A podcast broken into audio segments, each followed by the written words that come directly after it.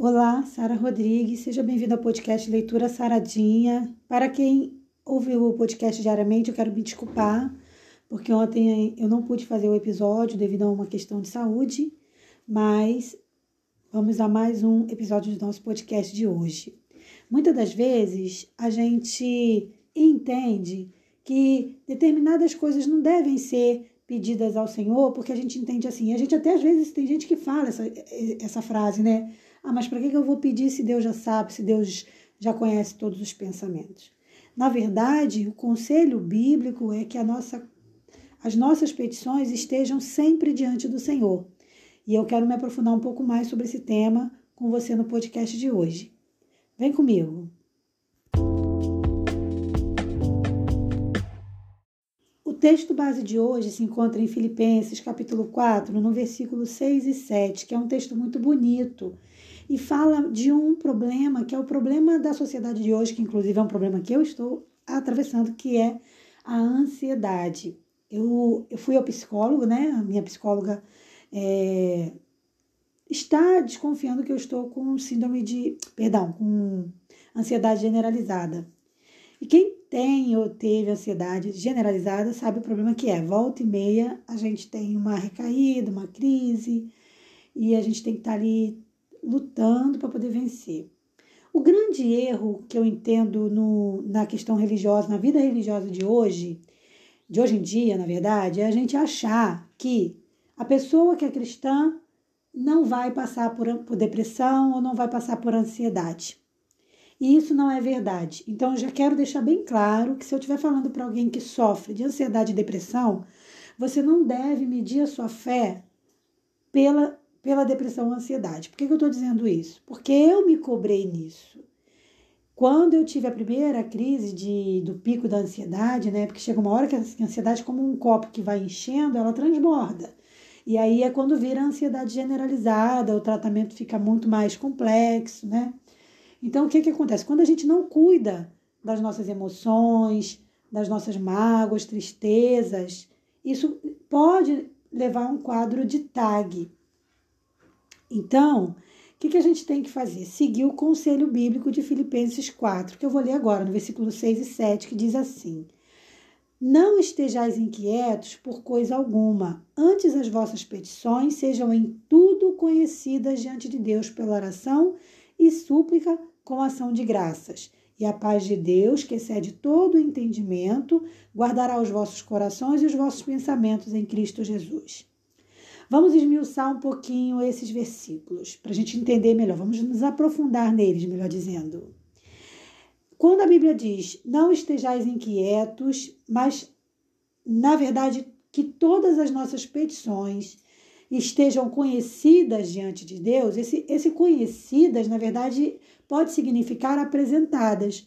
Porque vamos ser sinceros, independente de eu orar ou não, você acha que existe alguma coisa que a gente sofra, passe, que Deus não conheça?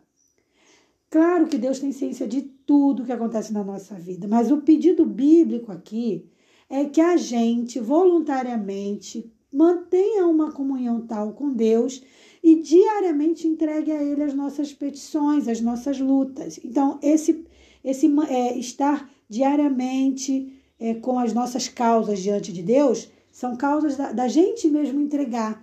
Agora, por que, que Deus pede isso se ele tem conhecimento de tudo? Porque Deus quer cuidar das nossas emoções.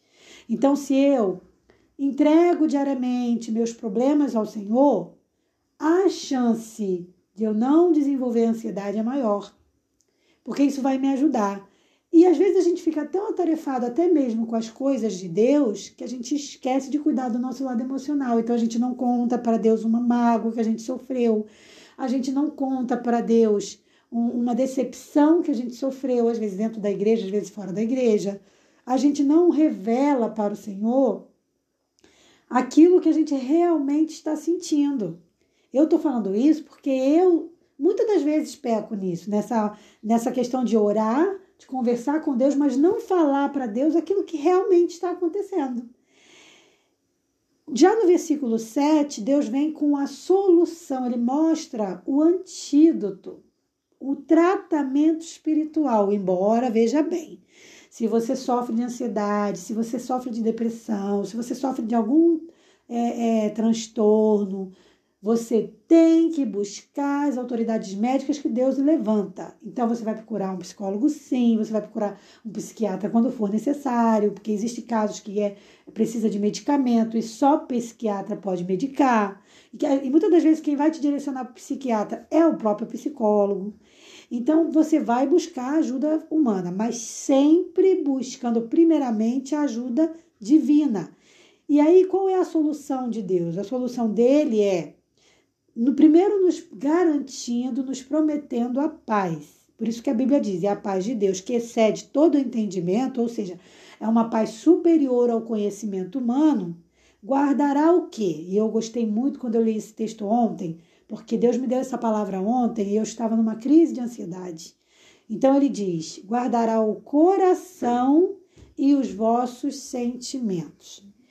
Pensamentos, perdão, e os vossos pensamentos em Cristo Jesus. Se a gente botar isso na, na questão psicológica, seria o coração representando as nossas emoções, os nossos sentimentos. Ou seja, Deus guardando, preservando o nosso coração, cuidando de nós, cuidando do nosso coração. E os nossos pensamentos simbolizando a nossa mente, que é onde está, na verdade, onde realmente, na verdade, acontece o conflito. Porque o que é a ansiedade? Entre outras coisas, é você viver preocupado por algo que ainda não aconteceu e que pode nunca acontecer. Normalmente, o ansioso sofre por antecipação. Então, ele fica ansioso no e se, né? Eu, digo que é sempre o e se. E se isso, e se aquilo, e se aquilo outro, e se aquilo outro. Então, o ansioso, ele não relaxa. Ele não descansa, na verdade.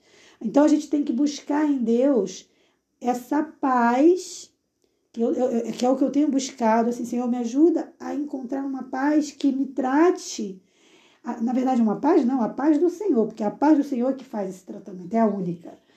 A paz do Senhor que trate essas emoções do passado, as tristezas que eu carrego na minha, na minha, do meu passado, alguma decepção ainda atual, presente, porque a gente vive numa sociedade onde a decepção faz parte. Você volta e meia, está sofrendo uma decepção aqui e outra ali. Então, você precisa estar num constante tratamento. Para quem sofre de ansiedade, para quem já sofre de depressão, o tratamento psicológico é fundamental. Na verdade, eu penso que todo mundo deveria fazer tratamento psicológico, mas principalmente aquela pessoa que sofre de ansiedade e depressão.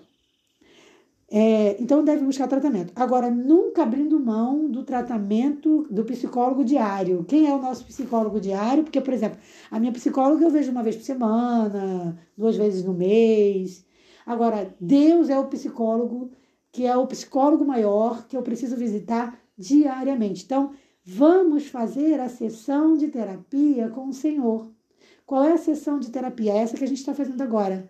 Meditando na palavra do Senhor conversando com o Senhor, entregando a Ele os nossos problemas.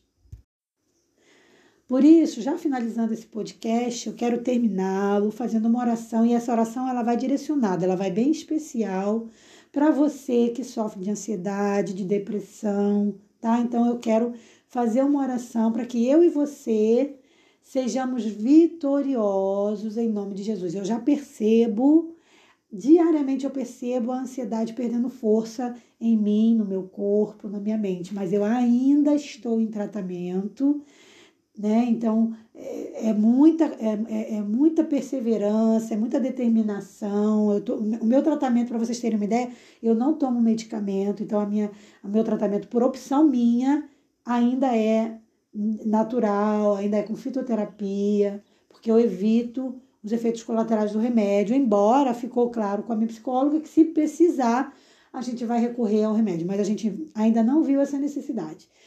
Então, é, por esse motivo também, assim, por conhecer essa, essa, essa, por ter essa vivência, por conhecer esse problema, eu quero orar por você que sofre disso, tá bom? Então vamos orar ao Senhor nesse momento. Querido Deus e Pai que está no céu, nesse momento eu quero entregar nossas vidas, Senhor, em tuas mãos, principalmente de todos que sofrem, Senhor, de ansiedade, daqueles que, assim como eu, enfrentaram a ansiedade generalizada, que tiveram síndrome do pânico, que a gente possa entender que isso nada tem a ver com a nossa vida espiritual, isso não é falta de fé, isso não é falta de comunhão, isso não é falta de espiritualidade, isso é apenas um problema que precisa ser tratado. E que a gente possa sempre lembrar que o fato de estarmos em comunhão contigo, o fato de estarmos na igreja, não, não tira muitas das vezes essa, essa problemática.